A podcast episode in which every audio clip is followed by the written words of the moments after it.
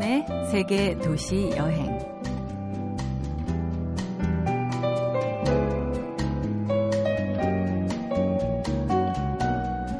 안녕하세요. 차미연입니다. 매달 계좌에서 따박따박 자동으로 빠져나가는 것들이 많으면 많을수록 꼼짝 못하게 되죠. 그럴 때 여행은 순위가 한정없이 뒤로 밀리게 되는데 돈 있고 시간이 있어서 떠나는 게 여행은 아닙니다. 다녀온 사람은 알아요. 시간을 버리고 돈을 무시하고 어떻게든 떠나본 사람은 알게 됩니다. 시간과 돈은 그저 핑계였다는 것을요. 여행이야말로 정신을 지켜주는 최후의 보루가 아닐까 그런 생각을 하면서 3월의 첫 여행을 떠나봅니다. 스위스로우의 목소리로 들어보시죠. 괜찮아 떠나.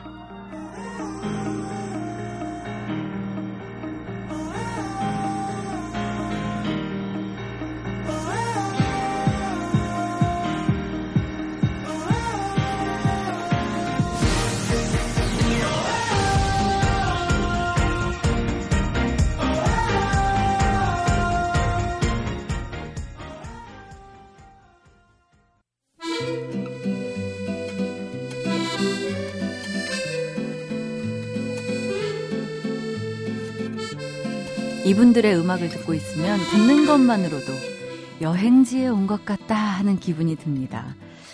특히나 여행지에서 담아온 소리들이 노래에 담겨서 살짝살짝 들려올 때는요.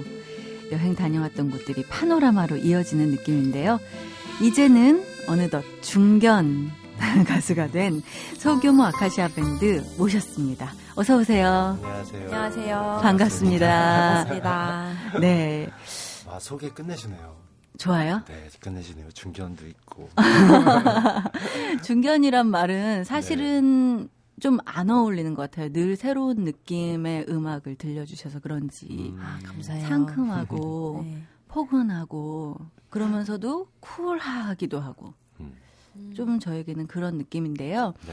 제가 중견이라고 소개는 해드렸지만 중년이 아니라 중견이라고 소개는 해드렸지만 금방 뵌 것 같은 느낌이 드는데요. 사실 10년쯤 됐죠? 네, 네, 그 정도 됐어요. 올해가 딱 10년째예요. 그래요? 네. 10년 음반 뭐 이런 거를 내시진 않는지. 맞은 계획 없는데 네. 생각해 볼 수도 있겠네요. 네. 작업 어떻게 하세요? 그러면은 두 분이서 서로 이렇게 의견을 나눠가면서. 아, 앨범 작업이요? 네네. 저희 앨범 작업은 보통 제가 곡을 먼저 쓰고요. 네. 그 다음에 이제 은지한테 보내주고, 그다음에 가사가 나오면 이제 그때 녹음을 하죠. 네, 그렇게 작업합니다. 네. 네. 뭐, 내 의견, 네 의견, 뭐, 이런 것들이 네. 조금 이렇게 잘 맞아 떨어지는지. 맞아 떨어지곤 하는데, 이렇게 시간이 좀 걸려요. 네. 네. 그래서 오빠가 이제 곡을 써서 저한테 틱 던져주면 어디 여행 저기 가 있는 동안에 요즘에 인터넷 많이들 이제 쉽게 자료를 주고받을 수 있으니까 네. 딱 던져주면 제가 이제 가사를 쓰는데 시간이 한참 걸리면 이제 오빠는 그동안 또 여기저기 여행을 다니고 있어요. 그러다 보면 이제 또 소리들이 또 모이고 네. 그래서 이제 곡들이 이제 색깔이 이제 점점 생겨나는 거예요. 네. 이제 그러다 보면 또 제 가사가 거기 또 딱 묻어서 이제 어떤 곡이 완성되는 그런 과정들인 것 같아요. 네. 네. 주로 여행을 굉장히 많이 다니시나 봐요? 네, 거의 작업을 오빠는 여행 가서 해요. 스튜디오에서 네. 하질 않고. 네. 그래서 그렇게 소리들이 많이 들어가는 건가요? 아니면 여행 다니시면서 이렇게 뭐 계속 녹음을 하면서 다니시진 않을 거 아니에요? 그 녹음을 하기도 하고요. 네. 근데 기본적으로 이렇게 시작이 된 거는 그냥 밖에서 녹음을 하다 보니까 그때 생각했던 게 그 녹음을 하면 보통 녹음이라는 건 자분 같은 게 들어가면 안 되잖아요. 그러게요. 앨범 녹음에요. 뭔가 전문적인 막 네, 장비를 네. 들고 다니시는 것도 아닐 텐데. 네, 네. 그래서 처음엔 고민을 했어요. 이걸 어떡하지 하다가 그 소리가 좋더라고요. 네. 그래서 그냥 넣었죠. 그러니까 그 음악이 그 소리가 자연스럽게 들어가게 되더라고요. 네. 따로 의도한 바는 없었는데 근데 그게 좋았어 갖고 그 다음부터 이제 좀 녹음도 해보고 좀 일부러도 넣어보고 네. 좀 빼보기도 하고 그 다음에 제가 여행 다니는 그 목적지들은 거의 다 좀 조용한 곳이거든요. 네. 또 그러다 보니까 자연스럽게 새소리가 그냥 같이 녹음돼서 들어가고 그렇게 좀 자연스럽게 된 것 같아요. 네. 네. 조용한 곳으로 여행을 다니는 어떤 특별한 이유는 뭐예요? 제가 여행 다니는 목표라면 첫 번째가 작업인 것 같아요. 그래서 작업하기 좋은 곳을 좀 찾아서 여행을 하는 편이에요. 네. 네. 가장 좋았던 곳을 국내에서 한 곳 꼽는다면? 국내에서는 제주도가 제일 좋았던 것 같고요. 네. 저희가 5집 작업을 제주도에서 했어요. 네. 애월에서 했는데 되게 조용한 그 펜션이 되게 괜찮은 2층 집이었는데 싸게 나왔길래 이제 거기 가서 작업을 했죠. 그런 거예요? 네. 아, 생각난다 얘기하신 거는 너무 좋아서? 네. 네. 뭔가 되게 그때가 이렇게 찡하고 생각이 나네요. 네. 그럼 주로 여행을 같이 가셔가지고 같이 작업을 하세요? 아니면은 따로 이렇게 아까는 보내준다, 이렇게 글을 쓴다 이렇게 얘기를 하셨는데 그 앨범 작업은 이제 같이 이제 녹음을 하러 애월에 갔었고 네. 보통은 오빠가 이제 혼자 여행을 많이 다니는 편이에요. 네. 저는 그렇게 여행을 많이 하는 편은 아니어서. 그러면은 이렇게 좋다. 여기는 꼭 같이 가자. 그러면은 주로 따라 나서시는 편이세요? 아니면은 계속 가자 이렇게 하시는 편이신가요? 항상 좋다고 오라고 그러는데 저는 못 가죠. 이런저런 어떤 핑계가 좀 있기도 하고 좀 예를 들면 돈이 없는데 좀 그럼 뭐 그런 다음 달에 뭐 나가야 되는데 오늘 인트로에 나왔던 그쵸. 인트로에 말씀하셨던 그런 핑계를 이렇게 되기도 하고. 네. 근데 또 이렇게 다녀오는 거 자체가 저한테는 또 여행 다녀온 사람 옆에 있는 것도 되게 어떤 여행의 어떤 시작일 때 또 있거든요. 맞아요. 예. 그런 것도 되게 좋은 것 같아요. 네. 예. 저는 제가 여행을 좋아해서 그런지 제가 좋았던 곳들을 다른 사람한테 막 이야기해주고 싶고요. 그리고 아까 말씀하셨잖아요. 어떤 음악, 어떤 소리가 좋았다 이렇게 말씀을 하시면 그거를 왜 나는 못 느꼈을까? 막 이런 마음이 들 때가 있거든요. 네. 근데 이제 이렇게 음악에 담아주시니까 그런 것들이 뭐 어떤 느낌으로 들으셨겠구나. 어떤 느낌으로 우리에게 소개를 해주는구나. 사실 그런 마음으로 남의 여행 이야기도 귀담아 듣곤 하거든요. 근데 재밌는 건 사람들한테 어디 좋다고 얘기하면 잘 안 믿더라고요. 왜요? 그래? 몰라요. 잘 안 믿어요. 그래서 잘 안 가더라고요.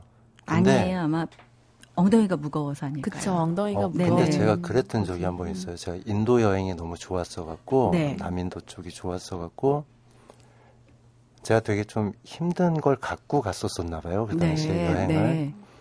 그래 나서 너무 좋아져갖고 제가 와서 제 친한 친구가 힘들어 하길래 너 한번 100만 원만 150만 원 뭐 이렇게 모아갖고 좀 한 달만 갔다 와봐라. 갖고 보냈어요. 근데 갔다 와서 조금 잘못됐어요. 뭐가요? 너무 셌던 거예요. 인도라는 나라가. 그래서 저는 그 다음부터는 여행지에 대한 추천은 물어보지 않는 한은 잘 안 하고 있어요. 그분한테는 안 맞는 곳이었어요. 안 맞는 곳이었군요. 네. 그러니까 저한테 좋았던 게 다른 사람한테는 안 좋은 게 될 수도 있더라고요. 그럴 수 있죠. 네, 그래서 여행지 추천은 그 사람이 나한테 물어보지 않는 한은 함부로 하면 안 되겠다라는 생각도 한 적이 있어요. 저는 섣불리 막 하고 다니거든요. 그러지 말아야 되겠네요. 근데 제가 힘든 애를 보내서 그래요. 정상인 애를 보냈어야 돼요. 힘든 애를 보냈어요. 남인도 여행은 좀 덜 힘든 사람에게 추천하는 걸로 우리가 여기서 정리를 멘탈이 하면서. 좀 강하고. 네. 그런 것 같네요. 아무래도 음악 하시는 분들이니까 소리에 관심이 더 많을 것 같아요. 여행을 다니면서. 저는 사실 주로 때때로 테마를 잡곤 하거든요. 뭐 일부러 요번은 그런 테마로 가야지 하진 않는데요. 갑자기 마음속으로 들어오는 테마를 이렇게 눈여겨볼 때가 있어요. 근데 저에게는 주로 시각적인 것들이 더 많아요. 뭐 예를 들어 어떤 요번에는 길거리에 있는 등들을 봐야지. 뭐 이런 것들이 될 수도 있고요. 그것도 재밌다. 네네. 그렇게 다니다 보면은 또 때때로 사진도 굉장히 같은 도시를 가도 다르게 되고요. 그런 것들이 있거든요. 네. 근데 여행을 좋아하시고 또 음악을 하시고 할 테니까 어떤 소리에 더 민감하게 듣지 않으실까 하는 생각이 드는데 여행과 얽혀있는 소리와 얽혀있는 어떤 이야기들이 있다면 좀 나눠주시면 어떨까요? 저는 그 예전에 인도에 처음 갔을 때 그 경적 소리와 그 수많은 사람들의 소리가 저를 너무 힘들게 하더라고요. 되게 힘들었어요. 그 소음이라고 얘기할 수도 있는. 네, 그때는 그렇게 느껴졌었는데 네팔이나 인도나 비슷하거든요. 카트만두 가면은 비슷한데 이번엔 재밌게 들리더라고요. 같은 소리인데. 네, 같은 경적 소리고 같은 매연이 있고 같은 먼지가 있는데 좀 재밌게 들리더라고요. 그래서 저는 이번에 좀 소리 이야기를 하면 좀 들리는 소리들이 시끄러운 것도 좀 재밌게 들리는 경험을 좀 해갖고 혼자 이제 그거하고 막 생각을 많이 해봤죠. 이게 도대체 나의 어떤 의미인가 뭐 어쩌고저쩌고 생각을 해봤는데 별 의미는 없는 것 같고요. 마음의 상태 아닐까요? 내가 이거를 받아들일 수 있는 마음가짐이 돼 있다, 뭐 준비가 돼 있다? 아니요. 이번에 마음이 조금 더 편하긴 했던 것 같아요. 그때보다는 좀 편했던 것 같고 아까 했던 얘기랑 좀 일맥상통하네요. 좀 마음이 편할 때 여행을 떠나는 게 더 좋을 수도 있겠네요. 그러게요. 뭐 마음이 편할 때도 사실은 여행은 어떤 즐거움이 될 수도 있고요. 마음이 힘들 때는 또 뭐 그 친구분에게만 남인도가 힘들었을 수도 있지 또 위안이 될 수도 있는 게 바로 여행이 아닐까 하는 생각이 들어요. 순간이라는 제목의 노래를 제가 이제 소규모 아카시아 밴드 오신다는 얘기를 듣고 굉장히 계속 듣고 있었어요. 이 노래 안에 간간이 들리는 파도 소리 때문에 좀 해변에 앉아있는 듯한 느낌이 들긴 하는데 이 파도는 소리는 어디서 가지고 오신 건지. 남인도 고아에서. 이 소리가. 그래서 제가 머물던 게스트하우스가 바다 바로 앞이었어요. 거기서 기타 녹음을 했더니 그 소리가 들어가더라고요. 그래서 거기 들어가 있네요. 그냥 들어가 있는 거예요, 우연히? 생각을 하고 그렇게 하신 건 아니고. 그냥 거기서 했더니 들어가 있대요. 그러면 지금 청취자들이 남인도로 간 기분이 들 수 있게 우리가 이 곡을 들어보고 나서 더 계속해서 이야기를 나눠보는 건 어떨까요? 네, 좋습니다. 좋습니다. 소규모 아카시아 밴드의 순간 함께 들어보도록 하죠.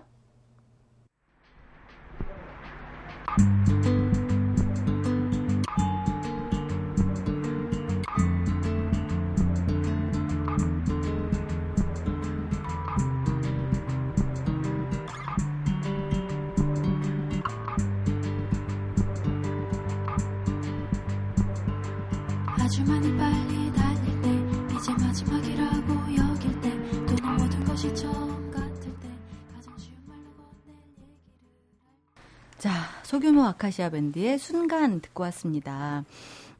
해변에 앉아있는 듯한 느낌을 느껴보고 싶었는데 제가 중간에 음악을 듣지 않고 수다를 떨어버렸어요. 그렇지만 두 분의 여행 이야기들을 더 저는 많이 들은 것 같아서 저는 신나는 시간이었습니다. 그 재밌는 네팔 가서 한 생각인데요. 제가 얼마 전에 네팔을 갔다 왔는데 거기서 장기 여행을 하면 좋은 게 한 마을 한 마을 머물 때마다 되게 많은 인연이 생겨요. 일단 식당 주인부터 제일 먼저 이제 인연이 생기기 시작해갖고 옆집의 양장점도 친구가 되고 근데 그러다가 보면은 헤어져야 돼요. 근데 되게 슬퍼요. 근데 어쩔 수 없잖아요. 헤어지는 거잖아요. 그래서 생각을 한 게 누구나 다 만나시면 이렇게 헤어지고 되게 힘들지만 또 새로운 것들을 만나는 것인데 헤어짐에 집중하기보다는 좀 새롭게 만나는 것들에 집중을 하는 게 좀 더 제 인생에 좋지 않을까라는 생각을 제가 좀 살짝 했거든요. 근데 음악 작업도 그런 것 같아요. 막 옛날에 어떤 것들에 막 휩싸여 있으면은 계속 그거 같은 것만 좀 하게 되는 경우도 있고 그래서 그때그때 흘러가는 대로 딱 담아낼 수 있으면 그게 제일 좋은 게 아닌가라고 생각을 하고 있는 것 같아요. 네, 그 새로 만나지는 것에 대해서 그냥 지나치지 않는 것만도 정말 큰 건데 그런 새로 만나지는 네. 것들에 이제 좀 더 집중을 하게 되셨나 봐요. 그런 느낌이 들더라고요. 과거가 저를 잡는 느낌이 좀 들었어요. 아. 기억도 그렇고 좀 힘든 생각들도 그렇고 네. 좀 관계에 대한 생각들도 그렇고 그런 것들이 좀 가만히 보니까 다 과거에 있던 일들이더라고요. 그래서 그거보단 좀 시선을 돌려야겠다라는 정도의 생각을 한 거죠. 네. 네. 그런 의미에서는 여행이 참 좋겠네요. 새로 만나지는 네. 것들 참 많으니까요. 여행은 좀 많이 좋았었던 것 같아요. 네. 네. 네팔 한번 가봐야 되겠다는 생각도 들고요. 힘드실 수도 있어요. 알겠습니다. 자, 국내판 여행 노래로 고창에서 의사를 만나요. 제가 얼마 전에 발견했는데 고창군 홈페이지에 네. 그 곡이 고창군에 관한 가요 이래가지고 진짜요? 제목이 막 한자로도 써있고 영어로도 써있고 막 이런 게 있더라고요. 어찌나 웃었는지. 아 근데 굉장히 그냥 간단해요. 음악은. 네. 어떻게 진짜 새로운 만남을 그냥 놓쳐버리시질 않나 봐요. 고창에서 의사를 만났네. 아니, 그때 그 고창에서 일하던 의사 선생님께서 저희한테 네. 복분자주를 엄청 사주셨어요. 네. 되게 고마워서 보답으로 네, 음악을 네, 만들어드린 네, 거예요. 좀 그랬던 것 같아요.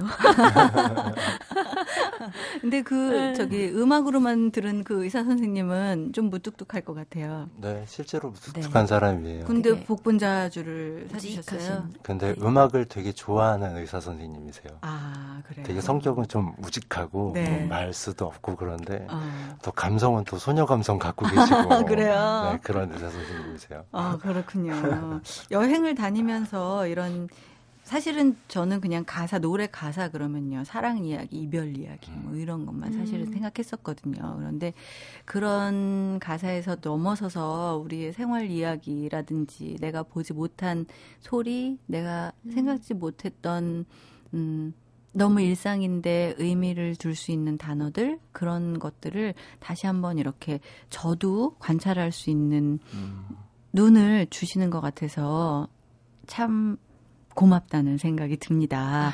감사합니다. 소규모 아카시아 밴드로부터 여행지 한 곳씩 추천을 받아볼까요? 저는 화순 부모님 댁 근처인데요. 네. 화순이 되게 옛날부터 이제 선비들이 이렇게 화순으로 막 유배 가고 네. 이래서 옛날부터 있었던 그런 뭐 소세원이라든지 이런 곳들도 있고 네. 그리고 그 절경으로 유명했더라고요. 저는 네. 몰랐어요. 거기 네. 부모님 이사가시기 전까지는 근데 맛있는 것도 되게 많고 좋은 것 같아요. 저도 그래서 아직 안 가본 데가 많아서 네. 많이 가볼 생각이에요. 전남 화순 추천해 네. 주셨고요. 민홍 씨는? 저는 게으른 여행자들을 위해서 네. 제가 게으른 여행자거든요. 안 돌아다니고 네. 그 네팔 포카라에 네. 일단 들어가셔서 택시를 타셔도 되고 걸어 올라가셔도 되고 네. 걸어 올라가시면 한 6시간 택시 타고 가면 한 20분이면 가는 네, 네. 사랑곳이라는 곳이 있어요. 거기는 왼쪽으로는 호수가 보이고 오른쪽에는 히말라야 산맥이 보여요. 네. 근데 그 꼭대기에 게스트하우스가 있어요. 네. 제가 집 좋아하거든요. 여행 다닐 때 어떤 뭐 자연 그런 것도 되게 좋아하는데 어떤 네. 집이냐가 되게 중요해요. 네네. 거기는 어떤 집인데요? 북한산 비봉 꼭대기에 집이 한 채 있다라고 생각하시면 돼요. 네, 그래서 네. 뭔가 이렇게 세상을 내려다보는 듯한 그런 집이거든요. 네, 좋았겠다. 근데 북한산이 아니라 히말라야. 네, 히말라야 보이고 페월레이크 보이고. 네. 그리고 그 집 자체가 산 정말 제일 끝에 있어요. 그래서 다 보이거든요. 그러니까 패러글라이딩 이렇게 화장실에 앉아있으면 패러글라이딩 이렇게 지나가고 그래요. 그래요? 네. 네, 거기 얘기해도 되죠. 거기 파노라믹 뷰 네. 게스트하우스라고 있어요. 네, 비수기에 가시면 하루에 5,000원에 네. 정말 싸네요. 네, 비수기에 가시면 5,000원에서 8,000원 정도에 먹으실 수 있으십니다. 이런 정보 좋습니다. 네. 네팔 포카라 그리고 전남 화순 국내 해외 이렇게 하나씩 조화롭게 꼽아주신 것 같다는 생각이 드네요. 시간이 진짜 아쉽습니다. 시간이 훌쩍 지나가가지고요. 아하. 보내드리면서 소규모 아카시아 밴드의 앞으로의 계획 들으면서 보내드릴게요. 저희가 앞으로 계획 중에 있는 것들 중에 둘의 의견을 합쳐보니까요. 네. 밴드 계획은 아직 없고요. 네. 각자 계획들이 좀 있더라고요. 그래서 저는 그 이번에 네팔 포카라에 가서 영화를 만들었고 그 문화 서울역 문화역 서울.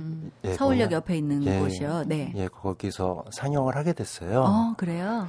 예, 그래서 3월 20일부터인가 그때 하기로 돼갖고 이제 저는 이제 그거랑 같이 공연 준비를 전 따로 좀 하게 될 것 같고 아마 이런 것들이 좀 지나면 이제 또 소규모 작업이 들어가지 않을까 저는 생각하고 있고요. 네네. 어떤 계획?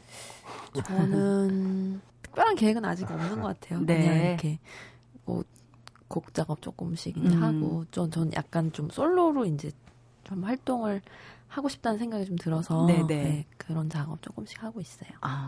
그럼 먼저 민웅 씨의 그 영화 저도 보러 갈 수 있는 거죠? 네, 그럼요. 공사할 거예요 아마.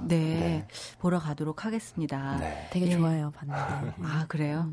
기대가 됩니다. 기대 갖고 가도록 하겠습니다. 기대 없이 와주시길 바랍니다. 기대를 담뿍 해가지고 가겠습니다.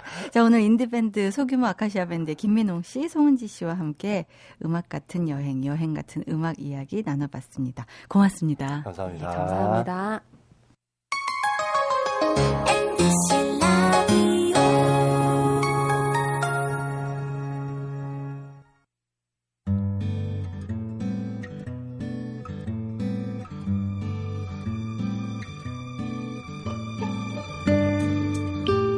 빛이 어디에서 가장 잘 보일까요? 당연히 어두운 곳에서 잘 보이겠죠. 깊은 밤을 지나야 새벽이 오고 한겨울을 지나서 봄이 도착하듯이 힘든 날을 보내고 나면 여행 날짜가 코앞에 다가와 있는 그런 선물을 받고 싶습니다. 시인 김경주 씨 나오셨습니다. 어서 오세요. 안녕하세요. 네, 늘 새로운 곳을 소개해 주셔서 기대하게 됩니다. 오늘은 어디로 가볼까요? 예, 그 지난주에 이어서 이태리 동남부에 해당하는 한 도시를 더 말씀드리고 싶은데 지난주에 잠깐 언급을 했었는데 바로 이제 바리라는 예, 한국의 그 항구 도시예요. 네. 남부하면 항구 도시하면 이제 우리는 흔히들 이제 나폴리를 떠올리고 또 그 좀 더 밑에 내려가면 트라파니 같은 곳을 이야기를 하지만 이 바리가 또 빼놓을 수 없는 곳이죠. 그래서 이 바리는 조금 이제 동남부에서 좀 위쪽에 있고요. 바리는 이제 크루즈들의 모든 기착지라고 부르는 항구 도시입니다. 그래서 대부분의 사람들이 이 바리를 이제 크루즈를 타기 위해서 잠깐 그러니까 여행이라기보다는 크루즈 대기 시간 동안에 숙박을 잡고 뭐 다음날 크루즈를 타기 위해서거나 뭐 이런 형식의 어떤 그 분기점처럼 생각을 하시는 도시라고 할 수 있는데 그 항구에 정박되어 있는 수십 색깔 수십 아름다운 그 배들을 바라보는 것만으로도 정말 낭만이 막 가슴이 설레거든요. 근데 이제 개인적으로는 하루나 이틀 정도는 이 바리도 볼 것도 많고 먹을 것도 많다. 그래서 좀 그 항구 도시에서 머물러 보는 느낌도 되게 좋거든요. 그래서 바리를 한번 이야기하고 싶었어요. 제가 좀 항구 도시에 약했었어요. 오늘 이 항구 도시의 매력을 느낄 수 있게 좀 소개를 해주셨으면 좋겠어요. 먹을 것도 많고 볼 것도 많고 이렇게 말씀해주셨는데 일단 뭘 봐야 되나요? 이 바리에서는? 일단 배를 봐야죠. 그 배라는 게 저 같은 경우는 이제 그 뭐 남들이 좋아하는 호기심과는 좀 다른 호기심들을 좀 찾으려고 하는 게 여행의 또 매력이라고 생각을 해요. 그래서 그 크루즈 하면 다 같은 크루즈가 아니거든요. 그래서 저는 이제 군 생활을 해군에서 했는데 그래서 배를 바라볼 때 이 배 위에 이제 등 있잖아요. 등?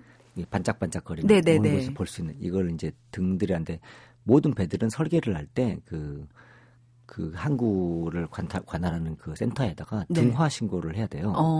그러니까 어떤 등을 다는 것이냐. 그래서 다 등이 달라요. 배마다. 어둠 속에서 배가 만약에 뭐 안 좋은 일이 생기거나 위기 상황이 생길 때 구조대들은 그 불 불빛의 등의 모양을 보고 그 배를 탐색하는 거거든요. 그렇기 때문에 우리가 생각했을 때 다 똑같은 파란불, 노란불 이렇게 돼 있지만 네. 위치에 따라서 이게 다 이렇게 신고를 하는 거예요. 그래서 배의 지문이군요. 예, 일종의. 그래서 네. 먼 곳에서도 그 배가 지금 뭐 위기의 조난 상황이다 이런 걸 아는데 역시 이제 크루즈호도 네. 그 공작이 마치 날개를 펴서 멋을 부리듯이 작은 선박과는 또 다르게 네. 이 등화 신고를 할 때 아주 깃발 같은 것이잖아요. 그러니까 이 등의 위치들이랄지 등의 모습들이 배 위에 이제 소위 말하는 안테나처럼 세워져 있는 게 너무너무 각색입니다. 몰랐어요. 그게 다 다른지. 네. 이제는 관찰할 수 있을 것 그렇죠. 같네요. 등화 신고 때문에 이제 네. 하는데 그 배들의 모양들을 저는 되게 좋아하고요. 그리고 어딘가로 떠날 모르는 이 배들의 출발지와 도착지를 네. 상상해 보면서 그 배들을 제가 탈 배는 아니지만 예, 근처를 어슬렁거리면 뭐 마음이 이렇게 두근거리고 그곳을 떠나려고 하는 사람들의 어떤 설레는 표정들을 볼 수가 있어요. 네네네. 그래서 어떤 간이역 혹은 공항 뭐 버스 터미널과는 다르게 또 항구가 주는 굉장히 묘한 그 네. 정서가 있잖아요. 그렇죠. 떠남의 정서가. 그래서 그 수많은 배들이 어떤 그 정박해 있는 것 속에서 샌드위치 하나 들고 와서 음악 들으면서 그 배 백고동 소리랄지 네. 뭐, 또 크루즈호들은 굉장히 크잖아요. 그래서 네. 뭐 많이들 이제 이 바리를 통해서 뭐 그리스 섬들을 많이 가세요. 뭐 에게랄지 산토리니랄지 뭐 파피루스랄지 이런 네. 섬들로 많이 가시고 또 크로아티아랄지 뭐 이런 곳들로 많이 가는데 그 어떤 반드시 그 배의 티켓을 이제 끊어야지만이 건너갈 수가 있거든요. 네. 그러니까 여기서 이제 국경을 건너니까 바다를. 근데 이 바리는 어떤 그 경기도시 같은 느낌이 있어요. 그래서 약간 묘한 매력이 있죠. 그 모든 항구 도시가 그렇듯이 좀 열려 있고 뭔가를 품어주는 것 같고 그런 생각이 들거든요. 네.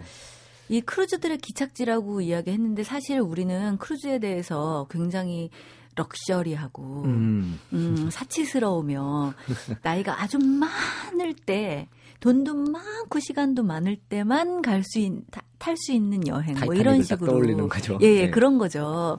그렇게 생각하기 쉬운데 유럽 사람들은 좀 다르게 접근하는 것 같더라고요. 굉장히 항구 수단, 그러니까 운송 수단이랄지 어떤 이동 수단 중에 하나로 생각을 하시고요. 네.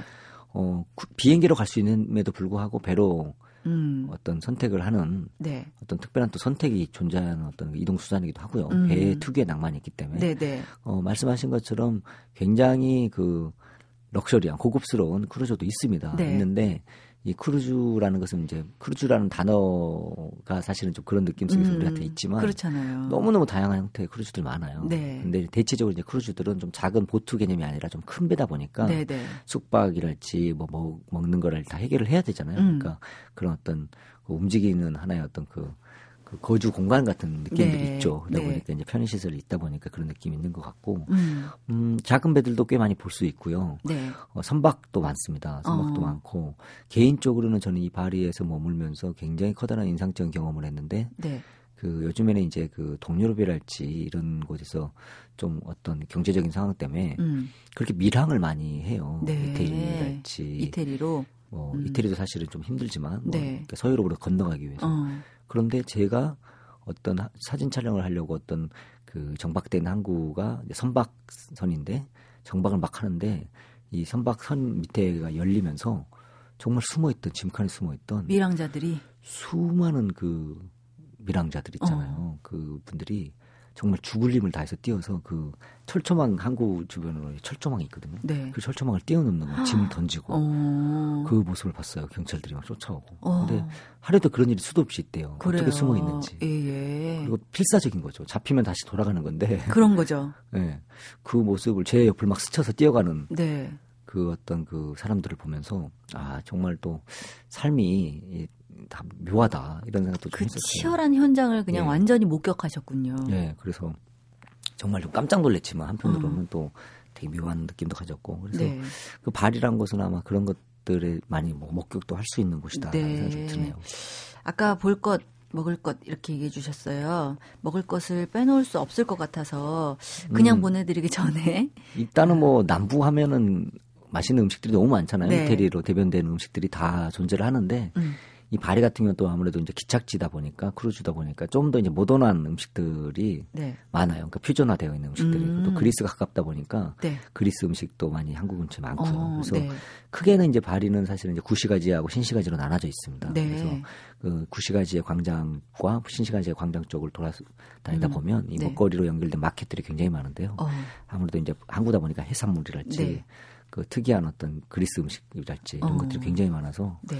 돌아다니면서 뭐 소풍 다니듯이 이런 음식들을 좀 즐길 수가 있는 거죠. 네, 저는 여행 다닐 때 음식 다 맛보고 싶어가지고요. 어떻게 하냐면 배를 다 채우지 않고 조금씩 간식 먹듯 그렇게 좋은 방법이네요. 먹곤 하는데 그 식욕을 다 채워버렸을 때 약간 허무함, 황당함 뭐 이런 느낌을 받았을 때가 있는데요. 그러니까 해산물 요리도 좋고 그리스 음식과 이태리 음식의 그 퓨전을 예, 여기서 퓨전 느낄 음식이죠. 수 있는 거군요.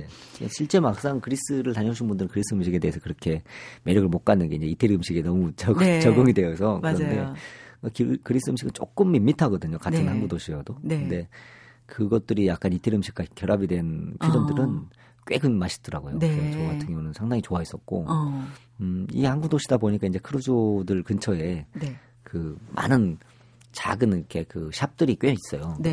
그 샵들에서 이렇게 간식처럼 먹는 그 주전부리라고 부르는 만한 것들이 꽤 있습니다. 그래서 네. 그런 것들을 즐기는 것도 좋고, 그 한국 도시 특유의 낭만. 그러니까 나폴리 같은 경우는 약간 제가 생각했을 때는 조금 스산한 느낌도 좀 있었거든요. 의외로 애스럽고 고풍스러운 네네. 느낌도 강하고. 그런데 이 바리는 굉장히 현대적인 느낌이. 그러니까 크루즈들의 기착지 그 말로 그냥 네. 확실히 대변될 네. 수 있는 그런 현대적이고 모던하고요. 네. 그래서 이렇게 막 낡고 스산한 느낌이 아니라 물론 이제 시가지를 가면 좀 다르지만 그래서 깨끗하다고 해야 되나요? 이렇게 한국 주변이. 그래서 그 느낌들이 참 좋아요. 예. 반짝반짝한 디자인스러운 그런 네. 도시군요. 자, 크루즈 기착지로 유명한 이탈리아 남부 바리에 다녀왔습니다. 오늘도 김경주 씨 고맙습니다. 네, 고맙습니다.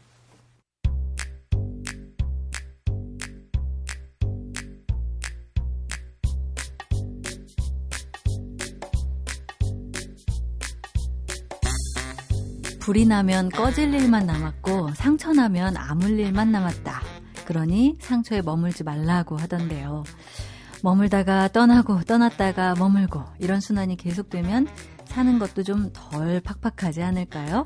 여행작가 노중훈 씨 나오셨습니다. 어서 오세요. 안녕하세요. 안녕하세요. 오늘은 어디로 가볼까요? 오늘은 강원도 영월 한번 가보시겠습니다. 라디오 스타. 맞아요. 네. 저도 그 얘기부터 하려고 그랬었어요. 네.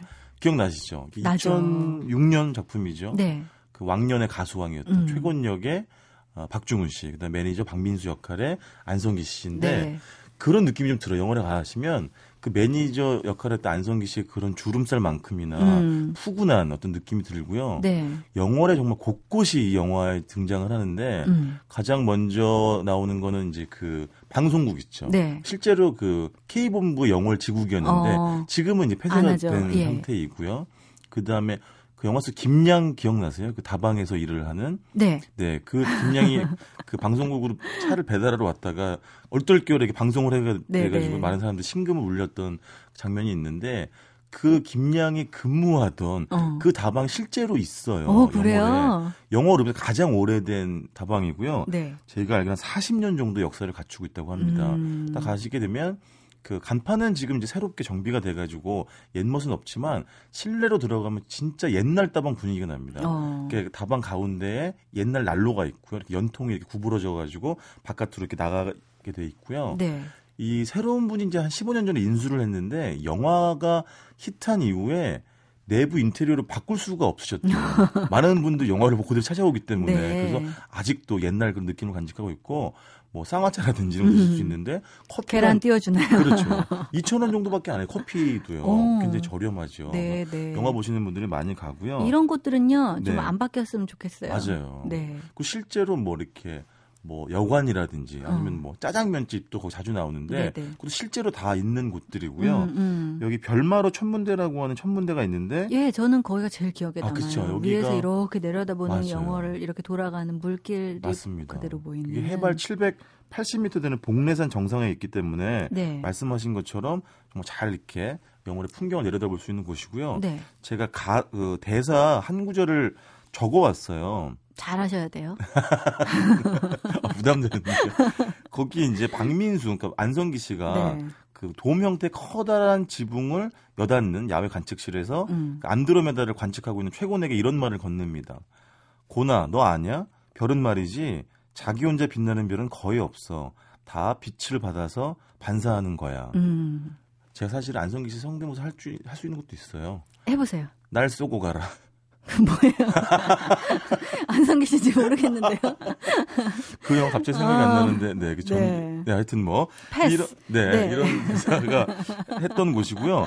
여기 홈페이지에 들어가시게 되면 네. 관람 시간표를 볼 수 있기 때문에 그걸 참조해서 좀 가시면 좋겠고, 또 영월 그 서부시장 가까운 곳에는 그 뭐라고 하죠? 그 주택하고 밑에 상가가 있는 그 종합 상가 그 상가 건물이 있는데요. 요즘 말로 주상복합. 아, 주상복합 건물이 맞습니다. 네. 거기에 커다란 벽면에 그 안성기 씨하고 그 박중훈 씨 얼굴이 정말 커다란 그림이 그려져 있거든요. 네네. 그걸 이렇게 멀리서 또 촬영하시는 분들도 굉장히 많이 있습니다. 그렇군요. 네. 요즘에 그 저도 아주 즐겨보는 드라마 네. 때문에 별에 관한 관심이 무척 높아졌는데요. 아, 저런 외계인 좀 있었으면 좋겠다. 만나보고 싶다. 뭐 이런 생각. 저는 그 드라마를 거의 안 봤는데요. 네네. 그렇게 진짜 매력적이에요. 그럼요. 네. 남자분들은 보고 좀 네. 생각을 하셔야 되는데. 천정희 씨보다는 어쨌든 도민준. 저는 아무래도 그렇죠. 여자다 보니까. 네. 예, 어떻게 하다 보니까 얘기가 옆길로 새게 됐는데요. 자, 영월에서는 이 라디오 스타 촬영지들만 짚어보는 네. 재미 말고는 어떤 것들이 또 있을까요? 그 드라마가 해피엔딩이 아니죠. 모르겠어요. 아, 네. 왜 그런 말씀을 드렸냐면은 예전에 역시 K본부의 공주의 남자라는 드라마가 있었어요. 네. 여기는 그 김종서하고 비운의 임금이었던 이제 단종이 또 주인공이 있고요. 그러니까 단종을 지키려고 하는 김종서의 아들과 네. 또 단종의 왕위를 뺏으려고 하는 수양대군의 딸 문채원 씨죠. 두 사람이 어떤 조선판 로미오와 줄리엣 같은 걸 소재로 한 드라마였는데요. 네. 영월에 단종 관련된 그런 유적지들이 좀 있습니다. 그래요. 단종은 몇 가지 말씀드리면 일단 어린 임금이었죠. 10살 때. 세 손에 책봉이 됐고 불과 2년 뒤인 12살에 왕의 자리에 오르게 됩니다. 네. 단종은 또 외로운 임금이었어요. 아버지는 임금이 된 지 2년 3개월 만에 승하가 돌아가셨고 네. 어머니도 단종 낳고 3일 만에 출산 후유증으로 돌아갔다고 합니다. 네. 그리고 역시 뭐니 해도 단종은 비운의 임금이었죠. 그 숙부인 수양대군에 의해서 왕위를 이제 빼앗기죠. 왕위를 빼앗은 수양대군이 단종을 유배를 보냈는데 유배를 보낸 곳이 바로 영월의 청령포라는 지역이고요. 네. 이렇게 물길이 이렇게 새 면을 돌아 나가고 뒤에는 커다란 바위 절벽이 있는 그야말로 창살 없는 감옥 같은 어떤 지역이었고요. 네네. 여기 관음송이라고 하는 아주 유달리 커다란 소나무가 있는데 단종이 신세를 한탄하면서 그 소나무를 이렇게 걸터 앉아가지고 뭐 아주 그 상념에 잠겼다고 합니다. 그래가지고 관음송이란 이름도 어떤 단종의 애처로운 모습을 볼관자 받고 그다음 단종이 우는 걸 들었다 그래가지고 관음송이라고 불리고요. 그렇군요. 그리고 마지막 하나로 영월에는 장릉이라고 하는 단종의 무덤도 있는데 네네. 지방에 모셔진 유일한 임금의 능이 되겠습니다. 보통 네네. 조선시대 임금의 능은 그 수도권이라는 가까운 곳에 서울의 한양에 모시게 됐는데 지금 그렇게 외로운 단종의 무덤을 버타고 있는 건 주변에 소나무들인데 네. 정말 희한하게도 그 능을 향해서 무덤을 향해서 이렇게 마치 인사를 하듯이 이렇게 굽어져 있는 모습을 하고 있어요. 그래요. 많은 분들이 이제 그 단종의 외로움을 달래주고 있다 이렇게 얘기를 하고요. 지금도 이제 영월에서는 그 무덤에 1년에 한 번씩 이렇게 제사를 지내는 그런 이제 단종 제례라고 하는데요. 이게 중요한 또 문화 행사로 내려오고 있습니다. 그렇군요. 누구에게는 참 보기 좋은 아름다운 곳이어서 가보고 싶은 곳이 될 수도 있는데 누구에게는 네. 또 창살 없는 감옥이 될 수도 그렇죠. 있다는 것이 참 네. 아이러니하다는 생각이 듭니다. 네. 여기는 영월은요 좀 강의 모습들이 멋있어요. 네, 영월은 뭐 동강, 서강, 주천강 이런 여러 가지 강들이 있는데 물론 이제 발원한 지점들은 거의 대부분 같습니다. 네. 근데 많이 아시는 것처럼 동강은 뭐 래프팅의 명소죠. 네. 여름철이 되면 정말 많은 분들이 가시는 곳이 되겠고 저는 서강 얘기를 좀 해드릴 건데 네. 그 영월 시가지에서 승용차로 30분 정도 떨어진 한반도면 옹정리 서강변이라 옹정리라는 마을이 있습니다. 한반도면이에요, 이름이? 네. 그게 왜 한반도면이냐면 그 마을의 모습이 한반도 형태를 닮았어요. 그래서 예전에는 한반도 면이 아니었는데 이름 네. 바꿨어요. 그래서 우리 김삿갓 면이라고 하는 그 지명도 바꾼 것처럼 네네. 바꿨는데 진짜로 이렇게 물돌이가 이렇게 돌아 나가면서 그 땅을 깎아가지고 네. 한반도 지형처럼 생긴 곳인데 그 예전에 광고에도 나왔던 거기가 여긴가요? 그랬을 겁니다. 아마. 네. 물론 이제 국내에는 한반도 지형이라고 명명된 곳이 몇 곳이 더 있긴 하는데요. 네. 굉장히 그런 흡사하고 요즘 말한 뭐 유행하는 말로 싱크로율이라고 하죠. 예. 굉장히 흡사한데요. 자세히 보시려고 하면은 그 마을 물 건너서 약간 산을 따라 올라가시게 되면 전망대가 있는데요. 그래서 내려다 보게 되면 그 전체 모습을 잘 조망할 수 있는데 정말 신기한 것은 전체 형태도 닮았지만 네. 우리나라 국토가 동고 서저 형태잖아요. 동쪽에 좀 솟아 있잖아요. 네. 실제로 마을의 모습도 약간 그렇게 돼 있고요.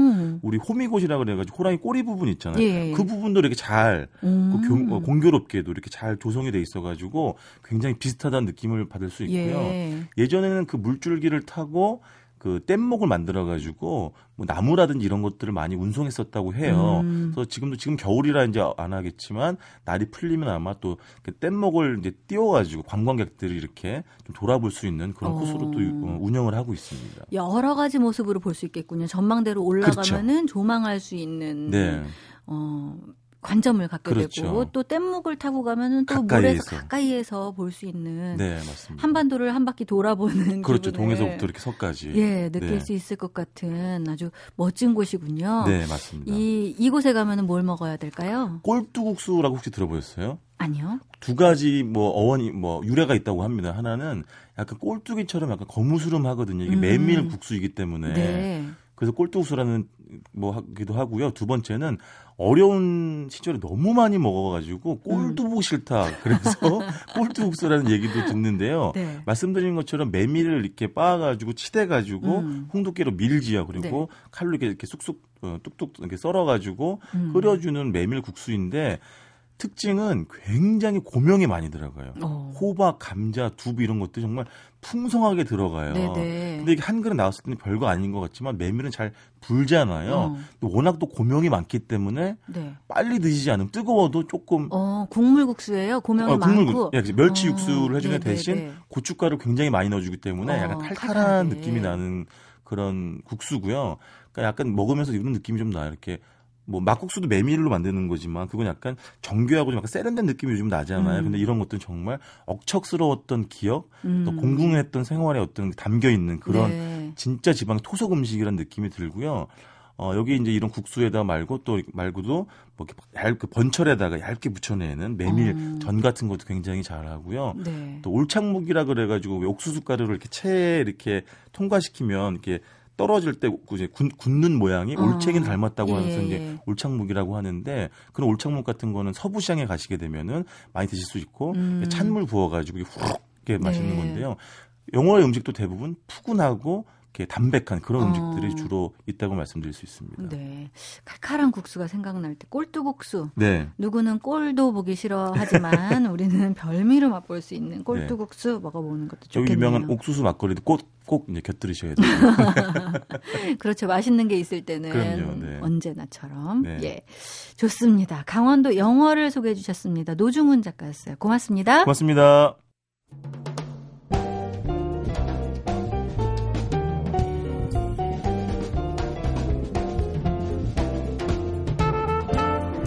봄이 오는 소리, 이런 소리가 있는지 몰랐는데 들리는 것 같더라고요. 여러분도 들리시나요? 갑자기 작동하는 감성 때문이든 포근한 온기 담긴 바람이나 새싹들의 움직임 때문이든 이 느낌을 감사하면서 한 주 살아봐야겠어요. 자, 세계도시여행 참여연이었습니다. 고맙습니다.